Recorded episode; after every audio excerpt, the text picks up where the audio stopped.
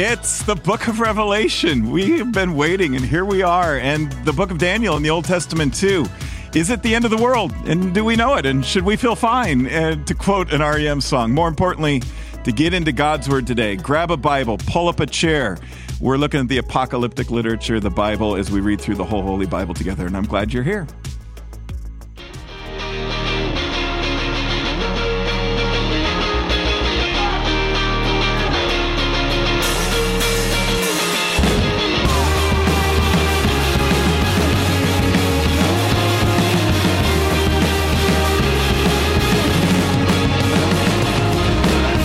Bible scholars. Welcome to the Pastor Mike Drop Podcast. Uh, my co-host Emily is here. Hello. Hi, Emily. How are you? Great. How are you?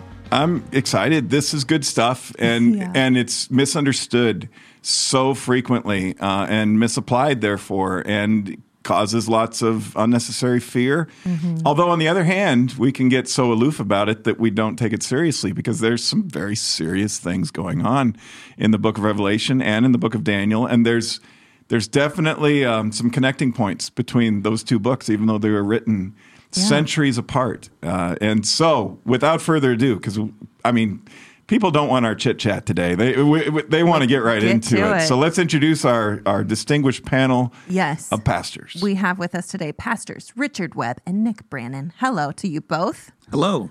Are you Hi ready there. for this? Oh, we are so ready. I know I it. feel more ready sitting next to Pastor Richard. Yeah. and, and we both As, feel fine. Yes, it's good. It's understandable. It's good to have the good doctor, and good to have the brilliant Pastor Nick as well. And Emily, I will say just briefly, it does look like you and Pastor Nick are twins separated yes. at birth, and you noticed that walking in. Yes, it's it, a good thing. I actually had a, an apocalyptic prophecy that that said, "Wear burgundy." And, no, I'm just kidding. Uh, just kidding. Yes. Did so, not. That's that's a bad pastor joke, in case you didn't notice that. That's not a real Actually, prophecy. That's your second of the day. He already had one of those earlier. Oh, thank you. Maybe it's just a dad joke. yeah. Let's get right into it. Ted Lasso, help us out. Why don't we just jump right in? Anybody got any questions? Oh, yeah. No, should have saw that coming. Okay, we got some good ones today. What do you want Bible readers to know about Daniel, chapters one through six, that will help them get the most out of these fascinating and colorful stories? They are fascinating, and mm-hmm. they are colorful, and mm-hmm. oftentimes when you, if if you grow up in, you know, uh, Vacation Bible School, or you grew up uh, going to Sunday school, or uh, Hope Kids here at Lutheran Church of Hope, a lot of times you'll see stories like Daniel in the Lion's Den, yep. Shadrach, Meshach, and Abednego in mm-hmm. the fiery furnace. These stories, they're so vivid, and they're so, so uh, memorable that even from uh, children to adults, they are very, very meaningful. And one of the things that I think is really, really important is to see what is the, why do we have multiple stories in one book saying all these things? Is it just because it's what happened, or is there something that's trying to be communicated? And I, I think there is something yeah. that's trying to be communicated. And specifically, that is that God shows up where we least expect him to show up. Mm-hmm. God mm-hmm. shows up in the middle of exile, even when When uh, God's people were sent by God into exile, mm-hmm. God still shows up among his faithful people. people. Surprise. Wow. God shows up in the dreams, and even the dreams of, of evil political leaders, and he's using them, not being used by them. Mm-hmm. Uh, and so God shows up, and he's like the stone that, that shows up in this dream. He shows up in a fiery furnace. We wouldn't expect him to be in a fiery furnace. Mm-hmm. And so we see the, the nature and the character of God showing up in the lion's den. We see a God that shows up, and that is so meaningful, especially to the original readers of this oh. prophecy, mm-hmm. because they were in a place where they needed to know that they had a God that would still show up for them. Mm-hmm. Yeah. And so we have a God that shows up, and a God that is more powerful than all those people that are more powerful than God's people. Mm-hmm. And so those uh, political leaders and, and figures that they were facing uh, that were causing them to have lots of strife and struggle, uh, knowing that as they struggle with those things, those stories showed that they have a God that's bigger, that's more mm-hmm. powerful, that they can yeah. depend on. Yeah. That's that's something to, to keep in mind as you read these stories. They're not just nice little stories for kids. Right. Mm-hmm. They are meaningful stories for those that are going through it. You mentioned mm-hmm. it right up front that, you know, in this these first six chapters of Daniel are some very familiar stories. Daniel in the Lion's Den being the most famous, Shadrach, Meshach, and Abednego in the fiery furnace close behind. Uh, the familiarity is great. One of the great things, though, about reading through the whole Holy Bible together is we start to see these familiar stories now suddenly in context. Mm-hmm. Not just the context of Daniel, like reading all twelve chapters of Daniel this week, but also in the context of the other prophecies, the other Old Testament books that we've been reading around it. And we've talked a lot over the last few well, months even, about the Babylonian exile and the fall of Judah and Israel and, you know, the divided kingdom and how God's people are forced to leave home and Jerusalem and surrounding areas to go into modern-day Iraq and some other areas that where Babylon is is taking them. This is the context for Daniel. This is the con- mm-hmm. that he was one... He, a descendant of royalty, King David's royalty, Shadrach, Meshach, and Abednego as well, but Daniel. And so these are four of the men chosen by the king of Babylon to say, okay, well, I'm going to have some of you come here, and we're going to try to take your history, your heritage, your religious tradition out of you. Right from the beginning, Daniel's like, no, this is what I eat. I don't eat the stuff you want me to eat. I don't eat the candy and the cake and, and all the junk. I, I'm on a pretty strict diet, and I'm not going to get you to change that. And there's there's that tension all the way through where it's, mm-hmm. and you mentioned this too, Pastor Nick, so there's worldly power and there's worldly forces, and there is no greater worldly force on planet Earth than Babylon in this particular time. And then there's God's kingdom. Yeah. So contrast God's kingdom with worldly kingdoms, yeah. and you really have the plot here. You, you for all these different stories, it's the powers of this world are like, well, of course, we can tell you to do whatever we want.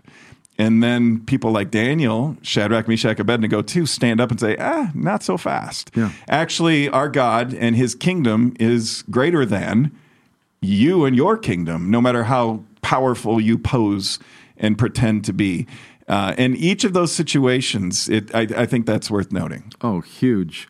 One of the things that, that I caught is that um, not only is he with his people in a time of trouble, but he's working through his people. Yeah. Mm-hmm. And, and, and Nebuchadnezzar doesn't know it when he, he, he, you know, when God gives over the the Israelites to him. Um, which is also an, an interesting way of describing right. it. He thinks he took them, God gave them, and, and there's some fun word plays. But so who has the power? Yeah, exactly. But all the way through, God takes Nebuchadnezzar on a journey, and by the time you get after like four of these stories, this is what Nebuchadnezzar is saying. I praise and honor and glorify the King of heaven. All his acts are just, just and true, and he is able to humble the proud. And he's talking about himself here. Mm-hmm. So all of a sudden, Nebuchadnezzar begins to worship the God of Israel, and yeah. isn't that fascinating? Well, they're humbled. I mean, yeah. you know, if if three men survive a fiery furnace, mm-hmm. you got to ask why. Yeah, yeah. Well, if if Daniel survives a lion's den, you got to ask why. But mm-hmm. it, it also is uh, an echo back to the Exodus. It is. Because you, you yeah, think, good. and actually before the Exodus even, even to think Joseph. Uh, so Joseph, he he uh, is in an exile of sorts, right? Mm-hmm. And he's uh, uh, abandoned by his brothers. He's not home, mm-hmm. uh, and he gets sold into slavery, goes through all this stuff, but he ends up in the palace. Yeah. And he's an advisor to Pharaoh. Mm-hmm. We have a new Pharaoh now yeah. that we're dealing with. Mm-hmm. Now it's Nebuchadnezzar. Yeah. And so Daniel is advising mm-hmm. Nebuchadnezzar, and Daniel is is bringing, I mean, Joseph brought about peace for God's people in the middle of Egypt that paved the way for Moses, for the Exodus. Now we have a Joseph, or we have a new Joseph, we have Daniel, who brought about safety and security for God's people sure. in the middle of exile, yep. paving the way for leaving exile. And this isn't just interesting history. This no. is for us, too, when we feel like we're up against it or the forces of this world are bigger than mm-hmm. yeah. the power of our God. God wins. God, and, and that's yeah. not just here in Daniel. We're going to point to that when we get into the book of Revelation in yeah. just a few minutes here, too. It's interesting that we're reading Daniel and Revelation at the same time because the theme definitely transfers uh, from Old to New Testament and right then into our daily lives mm-hmm. into the twenty-first century. It's fascinating to me that in each of these cases, these faithful people are truly up against it. God prevails. And it feels like then the first six chapters of Daniel, if if we're reading it uh, just first time through, and the last six chapters of Daniel, chapters seven to twelve, are totally different. like, okay, here's the action adventure stories. It, mm-hmm. th- this could be an Indiana Jones, yeah. you know, yeah. sequel. Right. Right. Uh, all the different things that are happening, and it's it's it's it's interesting to see the king's reactions mm-hmm. and how they get humbled along the way, and God's people get raised up, uh, which fits with Jesus saying, "The humble be exalted, the exalted will be humbled." But then you get into chapter seven and you move forward. The rest of you like, what are we doing here? Now, there's a hint of it because Daniel's interpreting dreams, too, in yeah, the first six yeah. chapters.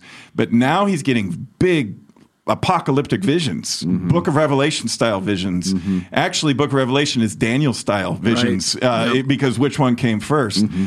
And so with that, we'll move right into the second question. I want to add one thing. You guys are talking about how in those stories we're seeing that God is with them in what they're in. Mm-hmm. There's this post that I keep seeing around social media, and I don't know the original source, and so I'm sorry about that. But it says, take the case of Shadrach, Meshach, and Abednego. God did not spare them of the furnace. He spared them in it.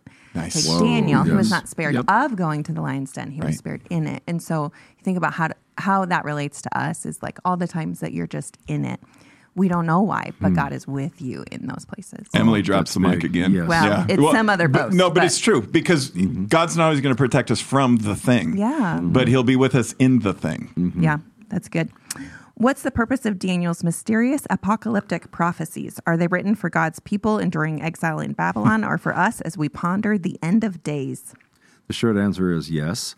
Um, mm. Let me just unpack apocalyptic for a second. Uh, apocalyptic literature uh, or the form, this is a way of writing or, or translating what God has told you. Uh, the word uh, literally, I think we heard this this weekend, it literally means to take the lid off. Um, and, and, and, and so, or to reveal or uncover. So these visions Daniel is getting are meant to uncover what God is doing in history. Um, you just talked about, you know, God doesn't sometimes deliver you from the fiery furnace, but he delivers you in it. Mm-hmm. I think that's the setting for these is God's people are up against it again, uh, no surprise.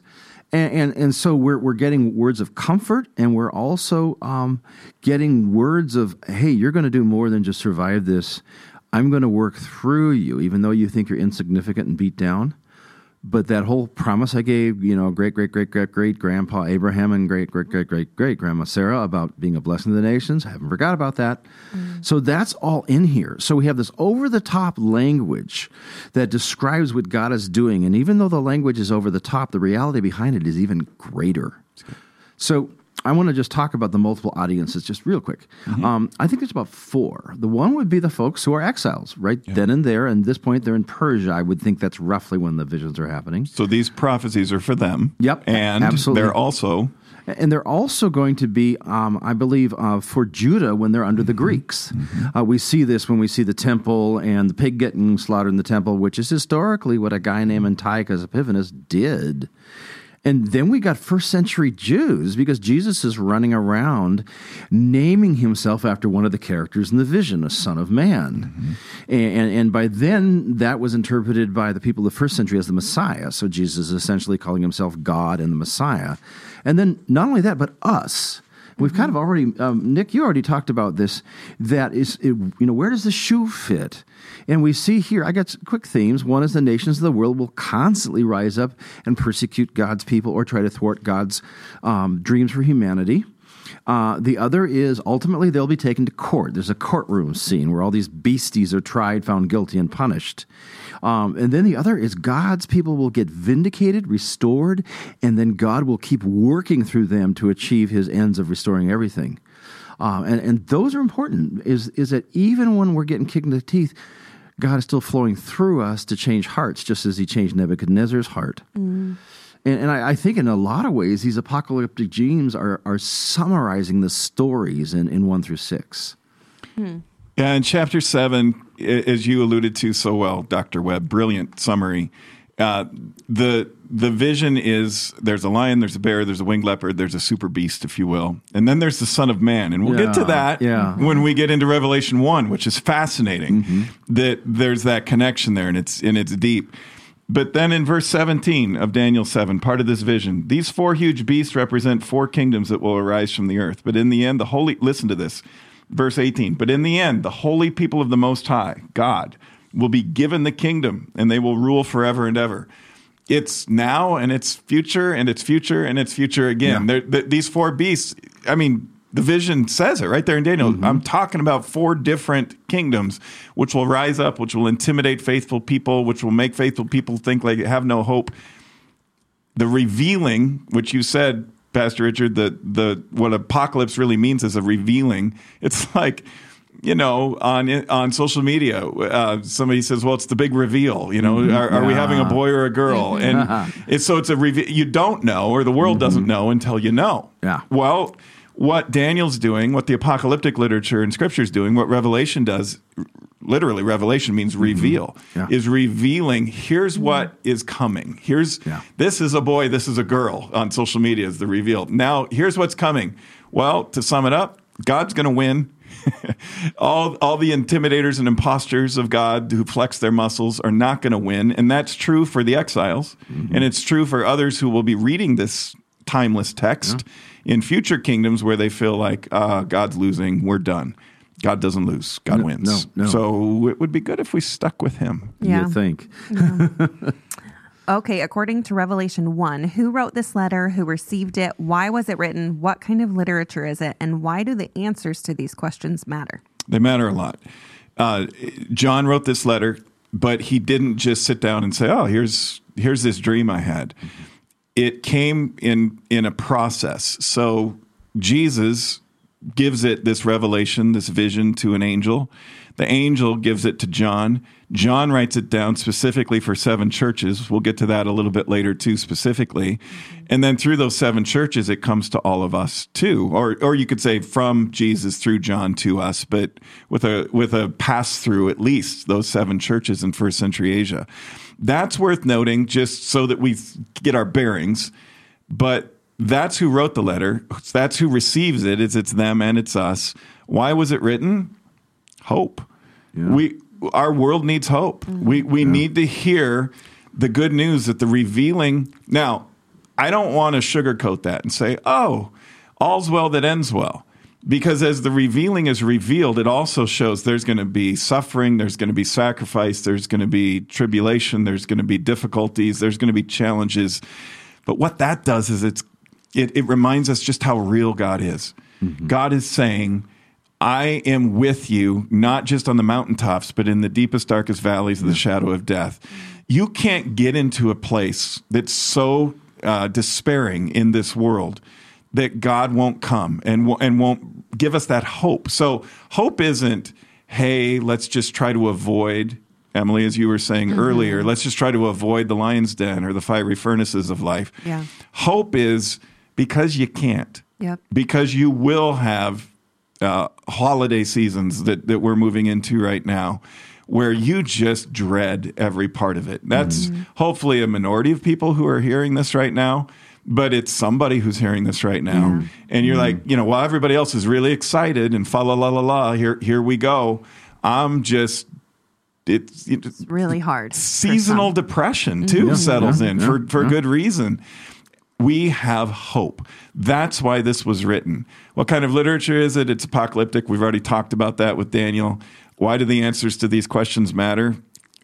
Well, because mm. God wins, and those who who's keep the faith in this God are going to win, too. Even when it looks and feels like we're losing, uh, and we're living in poverty, and we're oppressed as mm-hmm. Christians, Revelation says, look closer. Yeah. Mm-hmm. Look closer, because I, I will tell you stories, or I'll give you visions and dreams that will make make you start to go, oh, well, it could be worse mm-hmm. on one hand. But our hope isn't just, oh, it could be worse. Yeah, yeah. Right. Our hope is the victory that's coming. It's also important, I'll just add this one last thing, why it matters. I think it's what a gift God has given us that we know how the story ends. Yeah. Mm. That we don't have to sit around and go, ah, I hope. I, I got not hope that's assured in the promises of Christ, mm-hmm. but hope that's more like a wish upon a star. I certainly wish that God would do something, and I'd like that he he might, mm-hmm. but Revelation is saying he will. Oh, yeah. And, and, and you have God's word on that. You have God's promise on that. Mm-hmm. Evil will be erased. Death will be destroyed. Justice will be done. So make sure you're on the side of justice. Mm-hmm. Make, make sure you're on the side of good, not evil. Make yeah. make sure that you trust that even in the face of death, it's not the last word. And, and I like that your pointing to hope, because I think a lot of people, what they want when they read Revelation is they want peace for the trials and tribulations that they're going through, like the people that received the, the actual book. But hope is hope in God, not control through, oh, if I just get all these little religious symbols and I puzzle piece it all together, then I can blame this person politically, or I can do this or that. Right. There's some there's mm-hmm. some ways that this book of the Bible has been misused or mm-hmm. used to uh, really abused. It's been used to say things that mm-hmm. weren't true. And there's tons of people that, that you know, that someone said, hey, this is the date. I calculated it. I read this in Revelation, and this is the exact date.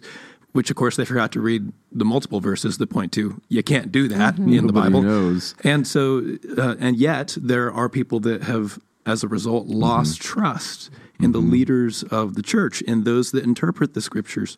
And so knowing that information mm-hmm. is a really important part of understanding this biblical book, God's mm-hmm. Word. Mm-hmm. It's God's Word for us, and it's a Yeah, it's a harder mm-hmm. one to understand mm-hmm. than some of the other books. It is. Mm-hmm. That's that's fair. So if you if you're reading through this and you're like, I feel intimidated by Revelation, you're not alone. Yeah. Uh, I feel that way. I feel yeah. that way all the yeah. time. You got friends. Yeah. Well, mm-hmm. like I said earlier, I'm glad I'm sitting next to Pastor Richard, because there's a few things I'm like, hey, what's this mean, Pastor Richard? Mm-hmm. And that's okay. Uh, but it is important to know, wait a second, mm-hmm. what is apocalyptic yeah. literature? Who is John? What is the deal with this book, so that we don't go off the rails? Richard, I want to hear from you on this in just a second, sure. but just yeah. as a quick point, because Nick, you said something mm-hmm. really important there. As we read Revelation, what Jesus gives the angel who gives it to John, who gives it to us and the seven churches and all churches, because seven represents all, what is coming to us is an assumption from John, whether mm-hmm. he's the Apostle John uh, or he's uh, an evangelist John or different John, same John, really not important. What's important here is that this is God's Word mm-hmm. and it's in Scripture and we trust it. But the, the, the point being here is John is assuming that you either know Scripture or you're going to look it up. Mm. Because a lot of these things where people are like, well, what's... What's with the beast and what's with the dragon and what's with the four horsemen? What's with the what, what's with the crowns and what's with the thrones and what what what's going on here? Yeah. If you actually know your Jewish scriptures, your Old Testament scriptures, it's all almost all there, oh, yeah. and it's all laid out. Like Daniel, we got a sample of it as, mm-hmm. as we started this podcast. Daniel has some visions and dreams about some mm-hmm. of these things that end up in Revelation. So Revelation is doing a lot of pulling from mm-hmm. Old Testament prophecies and now putting them together in a bit of a new way mm-hmm. and, and and doing it in a revealing way. But I think that that's fascinating. So it's going to take a little more work. Yeah. You, yeah. Nick, you said it's harder to read Revelation because we can't just read it like we would read, um, you know, a psalm or, or something. It's just like a song. It's like, oh, this is nice. And it's clear what the meaning is or, mm-hmm. or the purpose of the poetry is or the mm-hmm. lyrics of that psalm, that song. But as we read Revelation, it's like, I, I got to either just say I don't get it or I got to look it up. Mm-hmm. I, I got to dig a little deeper. Mm-hmm. Um, one of the things, in fact, I just want to dig a little deeper in the first couple of verses. The first thing it says is a, re- a revelation of Jesus Christ. Uh-huh. Yeah. Now, interesting, and this is where we get a little geeky, uh, the word of can also mean from yep. and about. And, and this gets repeated because we also have the testimony of Jesus Christ. And so we have something that's been revealed by Jesus about Jesus, and it turns out to be also the story from Jesus about Jesus. It's all about Jesus. Yeah, it's all about Jesus. It keeps going over and over. And then it says... But that's oh, the big point in Revelation. Yeah. So if you if, if people are reading it and they exclude Jesus, boy, have they been misreading this right. thing. Yeah, our hope is not, mm-hmm. when I said the whole theme of Revelation is mm-hmm. hope, our hope is not we're going to get it all perfect. No. Our hope is Jesus. Our hope yeah, has a name, yeah, yeah. as the song goes, mm-hmm. and his name is Jesus, and yeah, that's exactly yeah. what the first couple of verses of Revelation tell us. Oh, huge. Yeah. And then I, I love this. This got pointed out to me a couple of days ago, and then it just says right there, when they're talking about him, he loves us. Yeah. So that means that everything you see there is ultimately bracketed under this is about Jesus, this is from Jesus, and this Jesus is love. Yeah. Mm. Good. We could ask a lot of what's going on questions. So mm-hmm, here's mm-hmm. one. Uh, what's going on in Revelation one, verses twelve through twenty? Who is the formidable Son of Man? And how does this phrase connect to our Old Testament reading in Daniel seven, verse thirteen? Oh, wow. Yeah, this is the first place we get psychedelic, you know, where we get this this view of this guy with white hair and yes. flames and you name it. Should we it. put some sixties hippie music oh, on in the background? Absolutely. You know, Lucy yeah. and this guy with diamonds. No, no, maybe not. Whoa. Yeah, okay. Um, Reel it in. I know, okay. Um, that was fun. Um, but, gotta be careful with symbolism. Yes, yeah, exactly. Talk about symbolism or, or the Beatles. Back to Revelation one. Yes, yes exactly. But you have this crazy over-the-top awesome. imagery, mm-hmm. and it looks a whole lot like what you see in Daniel, but also in Ezekiel. So once mm-hmm. again, in order to understand this, we got to do our homework. Well, we get a, a, a nice help, and that's the phrase "Son of Man," and this helps us kind of dive back into two places. One is, oh, Jesus called himself Son of Man all over the place. But then there's also another one, and this is key because it, there's this this vision, and, and often this is misread, where literally Daniel is, we've talked about the four beasts and the courtroom and, and, and, and the, the nations getting judged.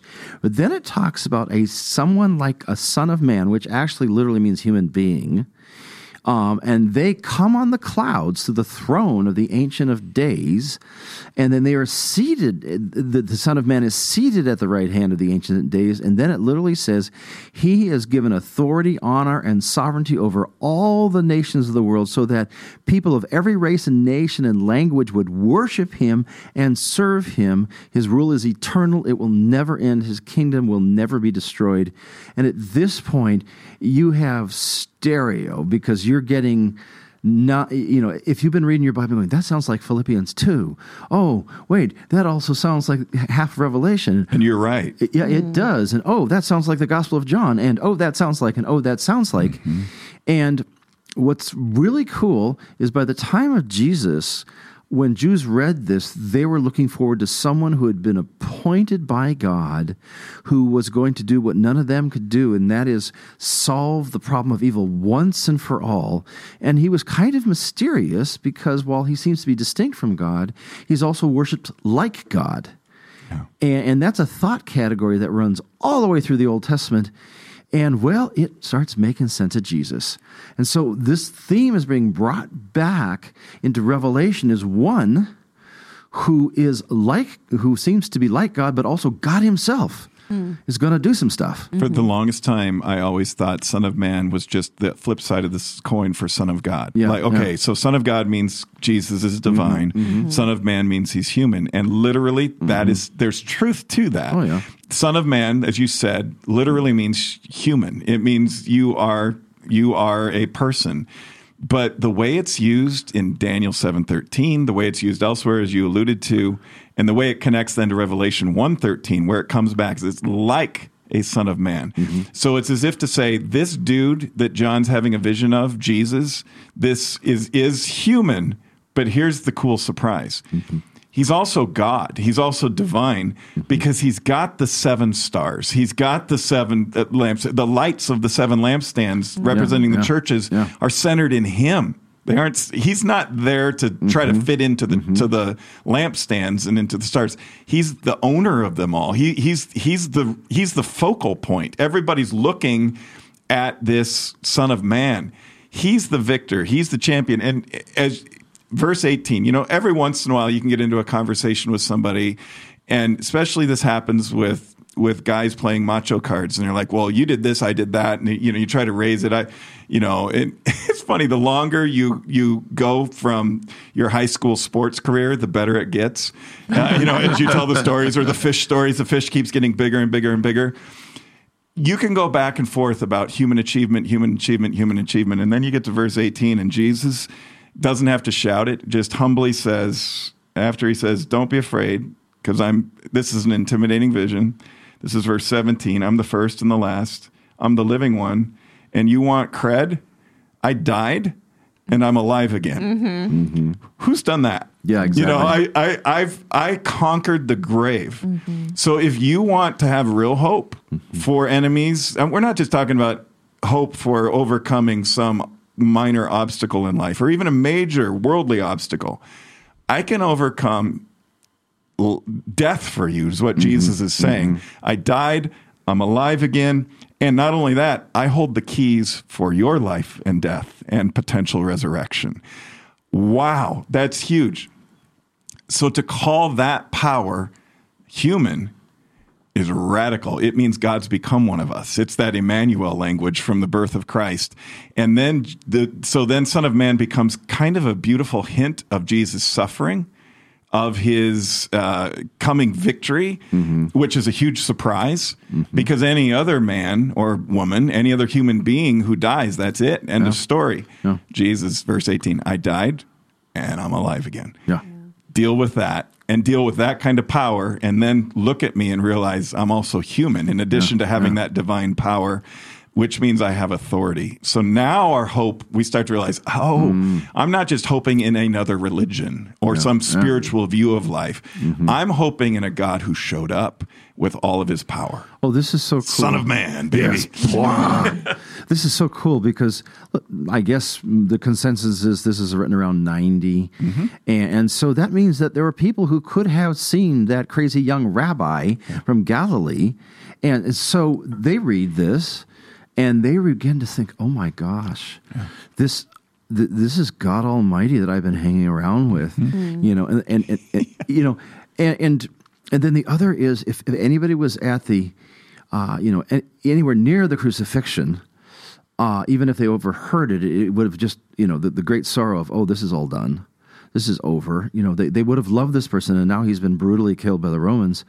And all of a sudden, the cover is lifted off, and this failure turns out to be the foundation of his rule and power and might. And at this point, there's a whole lot of head scratching going on. Mm-hmm. Yeah. Sometimes it's good to remember how big Jesus is. Yeah. yeah. As much as I love um, the really good versions of the life of Jesus, mm-hmm. the, the, for, the Chosen is out now, and yeah, we're all yeah. big fans, right? We, we it, it nothing's perfect. Anything that's human isn't perfect, mm-hmm. but it's really well done, and it and it. Re- It really brings a humanness to Christ. Like here's here's here's a guy who laughs, and here's a guy who hangs out with his friends, and here's a guy who's very human, not in terms of sinful human, but human in terms of connecting. So there's a God who relates to us as a human being. But every once in a while, Revelation is certainly a good place for that to happen, as we look at what we're up against in this world, and what we need to conquer what we're up against in this world, mm-hmm. sin, death, the darkness of evil. Every once in a while, it's good to remember that Jesus is more than just my buddy. Yeah. And, and right. he, he's, he's more than this guy who just, you know, likes to hang out with me. He is. Mm-hmm. He is that guy. But he's also the one who shows up who is divine. The one who is mm-hmm. like a son of man is also the one who has the sword in his mouth, the mm-hmm. double-edged sword, and yeah. is the judge of all things, and is the one the light all points to, and is the one who conquers the dragon and the beast that we'll read about later, mm-hmm. and is, is the victor. So the point is, stick with him. So mm-hmm. keep the faith in him. It's yeah. really important. It is.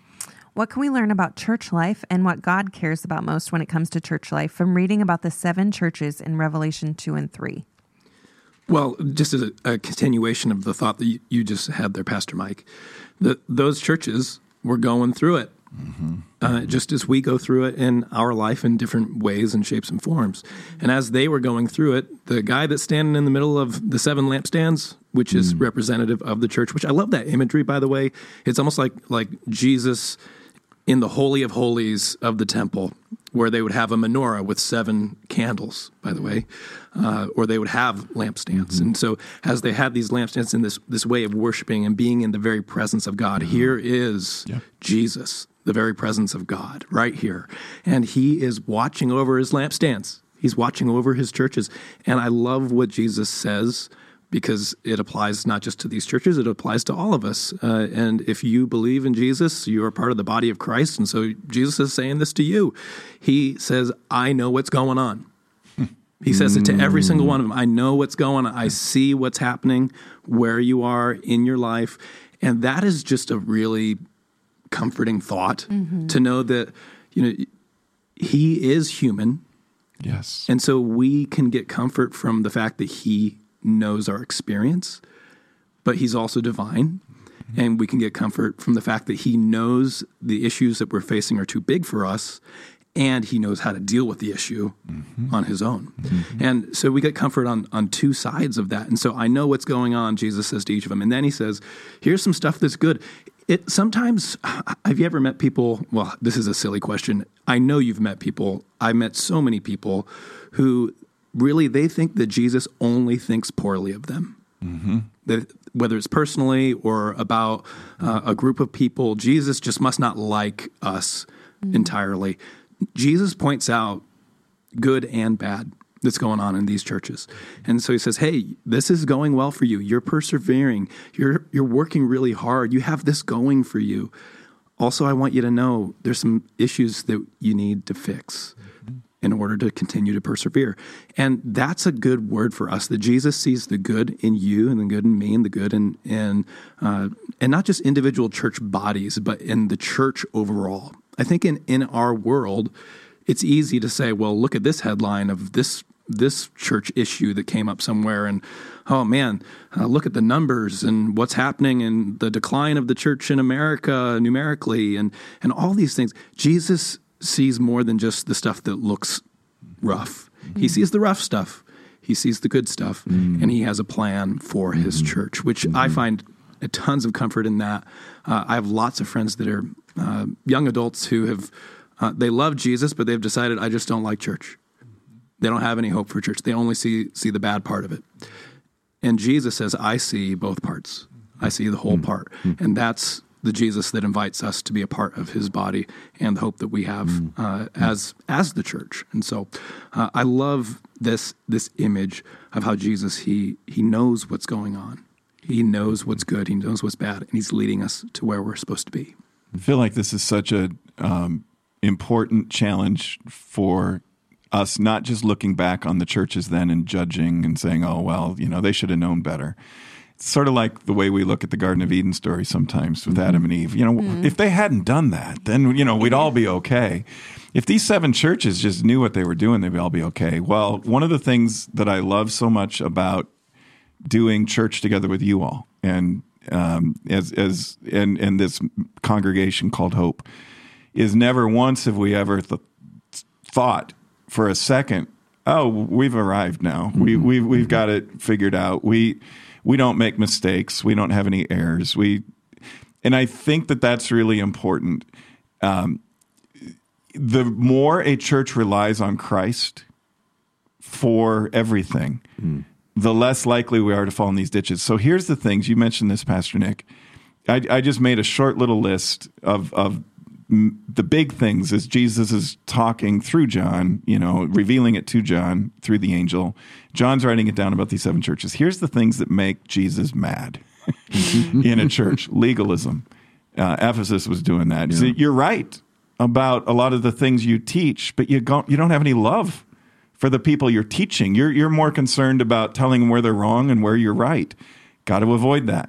And, and these are just good reminders for us at Hope. Mm-hmm. Uh, and where we slip into those ditches, we got to get out.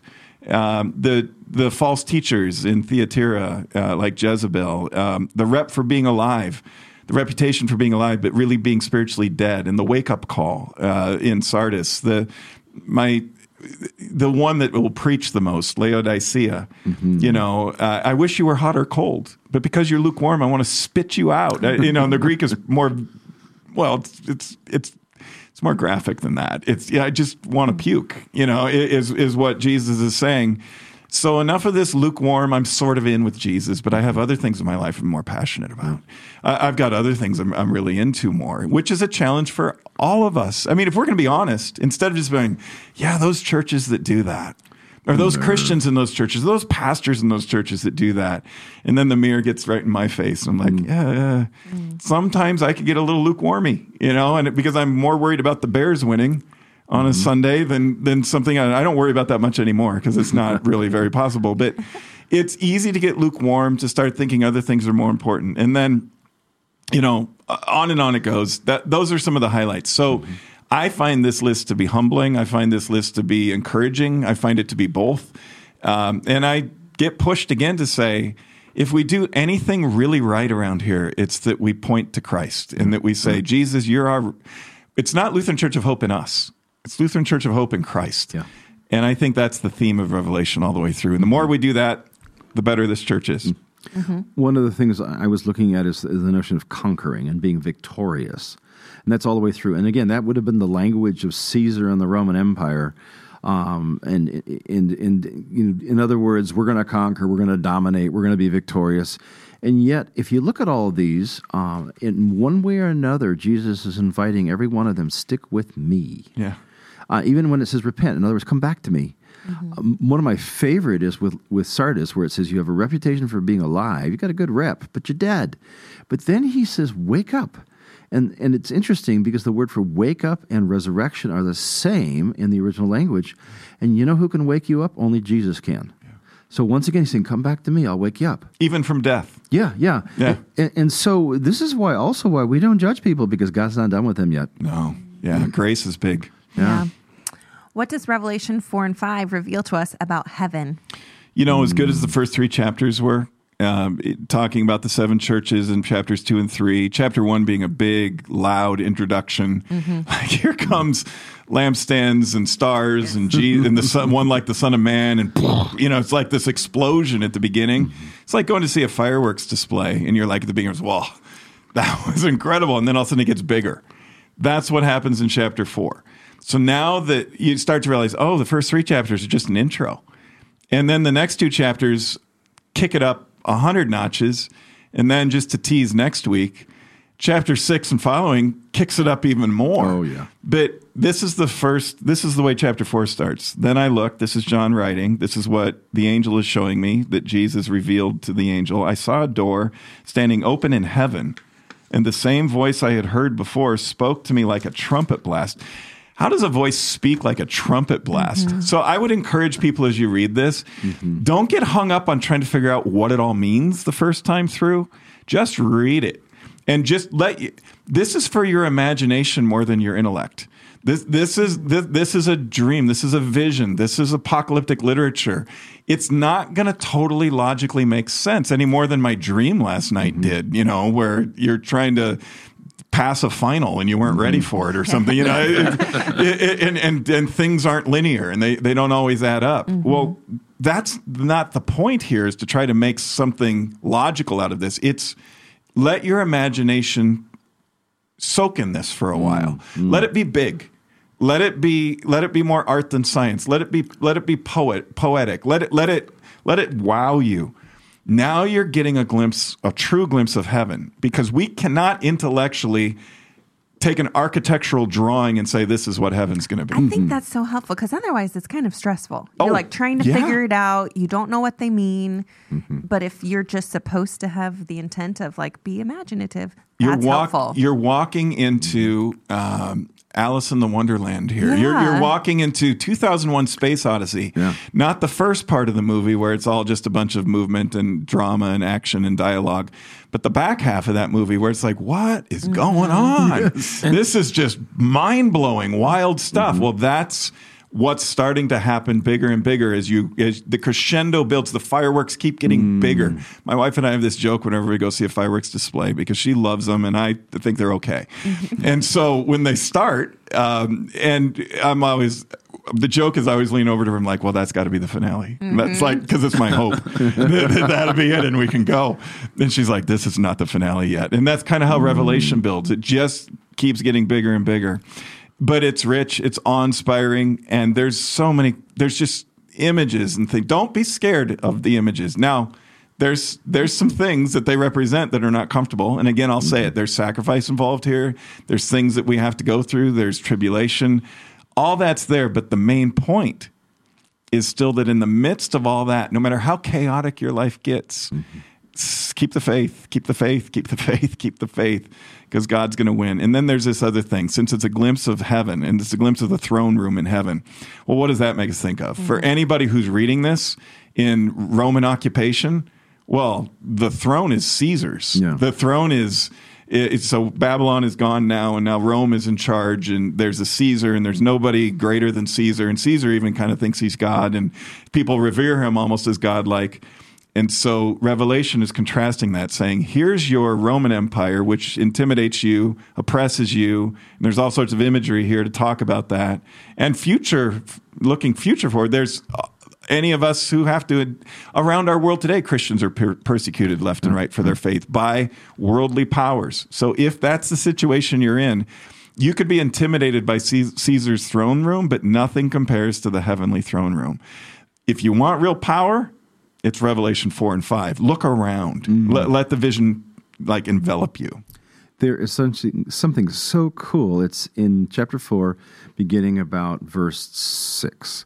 And this is this mashup mm-hmm. of about three stories at once. And and again, this is where, you know, especially if you like have a New International Bible, they'll have little footnotes that'll send you to these passages. Nice. But we, we have these four living beings, and, and they're covered with eyes. Mm-hmm. Well, now you got Ezekiel mashup, and then they're they're like an ox or a human face or an eagle and and in a lion. Well, that goes back to Daniel, and those were the nasty, scary nations. Mm-hmm. Yeah. You know, you're like, wait a second, we've got images of God. God and images of scary nations, and then they got six wings. Now we're into Isaiah six.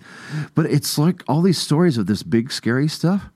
God has tamed the beast. Right. It's a beautiful mm. surprise. Yeah, and the beautiful surprise is these scary people turn out not to go after us, but they bow down and they declare who God is. Holy, holy, holy is the Lord God Almighty. Mm. Which should remind us of a hymn or two. Yeah, you know, yeah, either yeah. the traditional holy, holy, holy, hymn one sixty-five in the Green Book, mm-hmm. or the we fall down, we lay our crowns at the feet mm-hmm. of Jesus, which mm-hmm. is a more contemporary Christian song. Yeah. Where do they get that? Revelation four and five. Yeah, we're, we're, yeah. It's not just somebody sat down and was like, oh, this would be a fun thing to write about.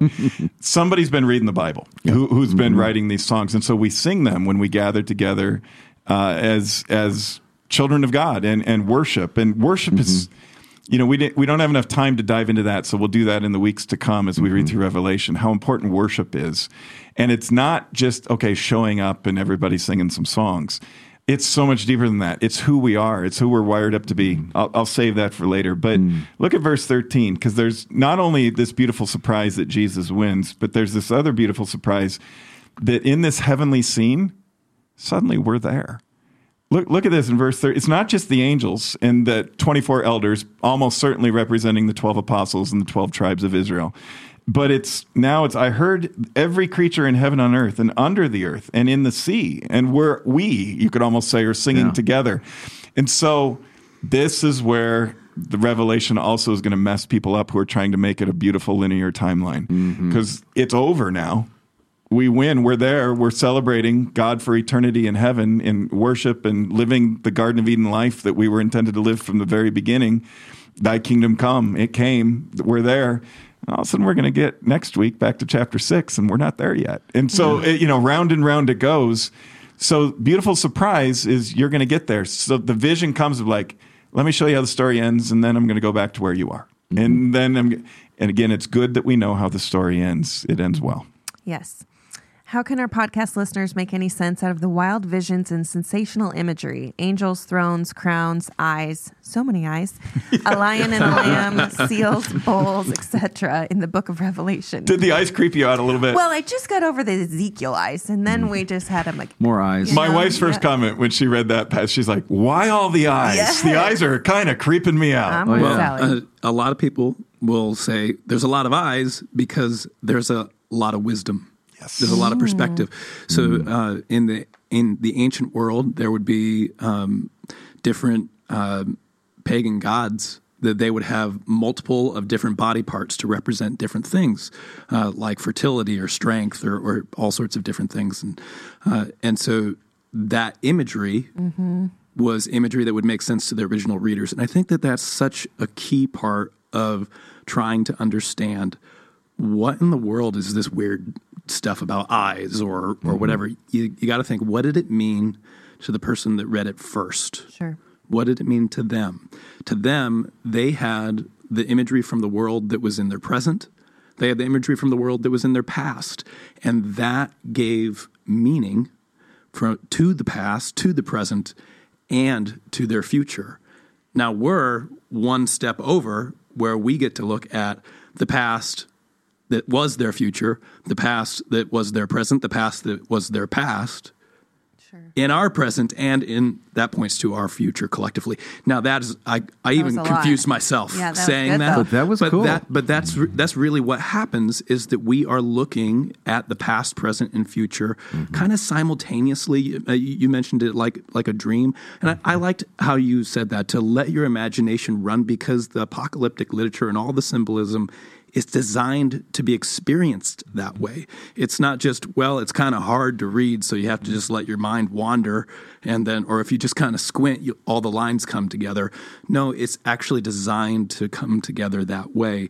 Uh, and so you have to think, what did, what would, what did that mean to them? Mm-hmm. Right, we're looking at it, wondering that, but they knew. They exactly. knew. So when they saw, or they see, okay, there's this person on the throne, he's shining, there's the rainbow, they're, they're getting all of the Old Testament imagery, rainbow, covenant with Noah, I'm not going to destroy the earth with a flood.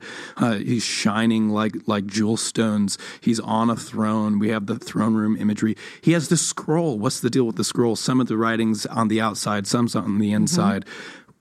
And you can kind of get a little too into nitpicking, like, well, the writing on the outside is the history that's revealed that we know about, and the writing on the inside is the history that we don't know about. Maybe. I think that's a pretty good, pretty good guess at what that symbolism could mean. But the real question is, is that what the original readers thought it was? And whatever it is, it was in his right hand. Mm-hmm. And we know that mm-hmm. the right hand in the Old Testament, it's the right hand of authority. It's the right hand of blessing. And so what he has in his hand is the right hand of authority and a blessing. And it's sealed up with seven seals. Why seven? Why not six? Why? Because it's completely sealed up, and there's only one person that can open this scroll. All of a sudden, these symbols, they come together, and they they acquiesce in a way that mm-hmm. yeah. means something to the original yeah. readers. It's yeah. beautiful. Yeah. Richard, what are you getting here?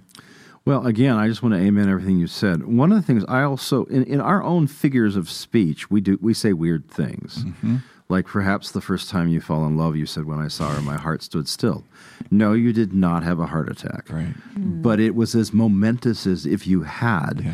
Or I think about Mom. You know, I couldn't get away with anything because she had eyes in the back of her head. Yeah. Mm. Well, you know, yeah. and again, that's getting exactly at what's going on here. So we also use weird symbolism to talk about things that are, are actually quite important, because, you know, it would be very creepy if Mom had eyes in the back of her head, but I'm really glad she did, because she got me out of a whole lot of trouble, mm-hmm. you know.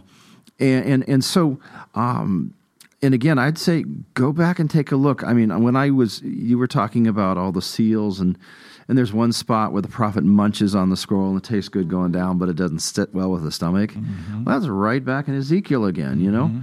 And so, again, the whole business where I was saying about everything comes together in this big mashup, uh, one of the things the Hebrews like to do is make sense of a story with another story. Um, and so all this over-the-top stuff is because when Ezekiel saw it, the whole point was, here we are in Babylon, and it feels like, you know, um, at this point, I guess it was Persia, and, and you know, and, and the the Persian emperor and, and their gods were in charge. So all of a sudden, Ezekiel gets this whale of a vision and says, no, guess again. Yep. And by the way, I'm watching. That's all the eye stuff. Yep. You know, and then uh, Isaiah, the same thing. His people are falling apart, and he's wondering, well, God, where are you? One day he's in the temple, and God shows up and says, hey, first of all, you can't box me in this temple. I'm bigger than that. Right. You know, and, and so all of a sudden, if you get those stories, you get the stories of where God has been powerful, where God has been faithful. Mm-hmm. And if he's if he did it then, he can do it again. And we have a Pharaoh. We have uh, we have an exile. We have Rome. Mm-hmm. There's these these themes that are happening in history. And if God can do it then in Egypt and in Babylonia, in Rome and occupation, then he can do it again. And it gives us this hope for our Rome, our Egypt, our Babylonia. And, and our hope is in the Lion. So look at chapter yeah. five as we wrap oh, up. Yes. Here, here he is, uh, chapter five, verse five. Stop weeping, because here comes the power. Look, the Lion from the tribe of Judah, the heir to David's throne. The Lion's king of the jungle. He's he's the Lion King. He's won the victory. He's worthy to open the scroll and its seven seals. And so we have the scroll. We have the seven seals. We're going to get into the the. There's other sevens that we've already seen, and then we're going to get into the seven bowls and, and the seven trumpets and and next week. That's as we turn the page. For now, though, here's the Lion. So we have full power of God. That's how you can get a glimpse of heaven. That's how you can know that you're going to sing the song, Holy, Holy, Holy. That's how you. That's how I know, how, how you know, how our listeners know. It isn't because of us. It's because of the lion. It's because yeah. he comes with the power. Think of Chronicles of Narnia. The lion shows up, and he is Jesus. He's Aslan. That's Jesus in Chronicles of Narnia. But then, just like Jesus, right? Big surprise. Next verse. But then I saw a lamb that looked as if it had been slaughtered. I thought it was a lion. Mm. But now it's a sacrificial lamb. So how does God redeem the world? How does he save us? How does he conquer death? With the power of a lion, but the sacrificial blood of a lamb, who, by the way, has seven horns representing uh, royalty, and has seven eyes, meaning he sees all the churches, he sees all that we do. He's got eyes in the back of his head, like your mom, Richard, right? He, we don't get away with anything, and yet he still loves us. Mm. He still, he still loves us. This mm. is such a good start to such a good book, and there's more to come.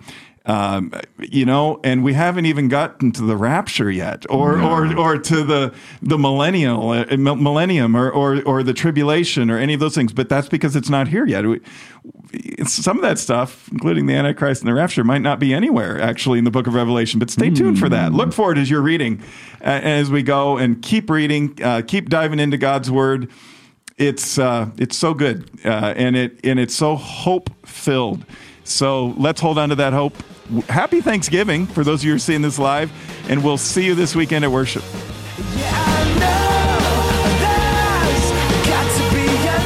Thanks for joining us today. Please make sure to like and subscribe on your favorite platform, and we'll see you next time.